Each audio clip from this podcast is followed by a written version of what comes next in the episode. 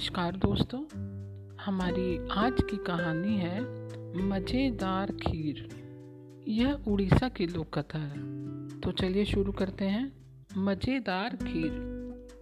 उड़ीसा प्रदेश में रामनगर नाम का एक छोटा सा गाँव था। उस गाँव में दीनानाथ नाम का एक पंडित रहता था। उसके तीन लड़के थे। सबसे बड़े दस वर्षीय लड़के का नाम गोपाल था। उससे छोटे आठ वर्षीय लड़के का नाम मुरली और सबसे छोटे छः वर्षीय लड़के का नाम था कृष्णा। पंडित गाँव गाँव घूमकर पोथी पत्रा बाचा करता था, पूजा पाठ कराता, उससे जो भी आमदनी होती उसी से किसी तरह उसका परिवार चल रहा था। पंडित को वैसे तो किसी प्रकार की कोई तकलीफ़ नहीं थी, परंतु अपने तीनों लड़कों को लेकर पंडित और पंडिताइन परेशान रहा करते थे। उनके तीनों लड़के पेटू थे। वह हमेशा खाने पीने की ताक में ही लगे रहते थे। पंडिताइन जब भी कोई पकवान बनाते, तीनों लड़के मिलकर खाने बैठ जाते और मिनटों में सब कुछ चट कर जाते। पंडित और पंडिताइन के लिए जरा सा भी नहीं बच पाता था। पंडित और पंडिताइन अपने लड़कों की इस आदत से दुखी रहा करते थे। वे दोनों चाह कर भी कोई अच्छी चीज़ बनाकर नहीं खा पाते थे। एक रात जब तीनों सो गए, तब पंडित ने पंडिताइन से धीरे से कहा, हम दोनों अपने तीनों पेटू बच्चों के कारण कभी कोई स्वादिष्ट चीज़ बनाकर नहीं खा पाते, क्योंकि ये तीनों मिलकर सब कुछ चट कर जाते हैं। मेरी काफ़ी दिनों से खीर खाने की इच्छा हो रही है। मैं चाहता हूँ कि तुम इन तीनों से छिपा कल कल रात को स्वादिष्ट खीर बनाओ, ताकि हम दोनों पेट भर खा सकें।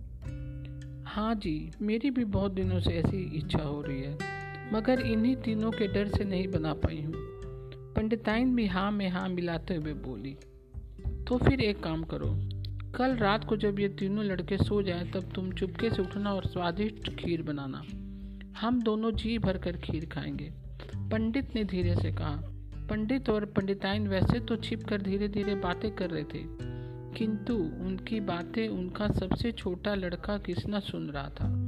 अपने माता पिता की बातें सुनकर कृष्णा धीरे से पिछावन से उठा और जाकर अपने भाइयों को सारी बातें बताया। फिर तीनों भाइयों ने एक योजना बनाई कि खीर कैसे खाई जाए। अगले दिन पंडिताई ने खीर बनाने के लिए दूध, चीनी, चावल पहले से ही तैयार करके रख लिए। रात हुई तो उसने तीनों लड़कों को खाना खिलाकर सुला दिया। तीनों लड़के भी सोने का बहाना करके बिछावन पर पड़ रहे। पंडित और पंडिताइन जब पूरी तरह निश्चिंत हो गए कि तीनों गहरी नींद में सो गए हैं, तब पंडिताइन खीर बनाने के लिए चौके में चली गई। पंडिताइन ने चूल्हा जलाया, पर जब वह दूध लेने गई तो दूध ही नहीं मिला। उसे आश्चर्य हुआ कि दूध कहाँ गया। पंडिताइन ने धीरे से पंडित से पूछा, सुनते हो? दूध नहीं मिल रहा। तुमने कहीं रख दिया क्या? पंडित कुछ जवाब देता, इससे पहले सबसे छोटा किचना बिछावन पर से ही बोला, दूध मैंने देखा है माँ। किसना की आवाज़ सुनकर दोनों चौके। जल्दी ही किसना दूध ले आया, क्योंकि वह उसने ही छिपा कर रखा था। खैर, कोई बात नहीं, सिर्फ़ एक ही जगह है थोड़ी सी खीर इसे भी दे देना, पंडित ने कहा। उसके बाद दूध में डालने के लिए पंडिताइन चावल ढूँढने लगी। वह भी नहीं मिल रहे थे। उसने पंडित से चावल के बारे में पूछा चावल का नाम सुनकर मुरली उठकर माँ के पास आया और बोला, चावल मैंने देखे हैं माँ। यह कहकर वह छिपाए हुए चावलों की पोटली ले आया। पंडिताइन सोच में पड़ गई। उसे चिंतित देखकर पंडित बोले, चिंता मत करो थोड़ी सी खीर इसे भी दे देना। अब चीनी की ज़रूरत हुई। तो पंडिताइन चीनी का डिब्बा ढूँढने लगी। जब उसने फिर पंडित जी से पूछा तो सबसे बड़ा बेटा गोपाल उठा और बोला, चीनी मैंने देखी है माँ। मैं अभी लेकर आता हूँ। यह कहता वह खाट के नीचे से चीनी का डिब्बा निकाल कर ले आया।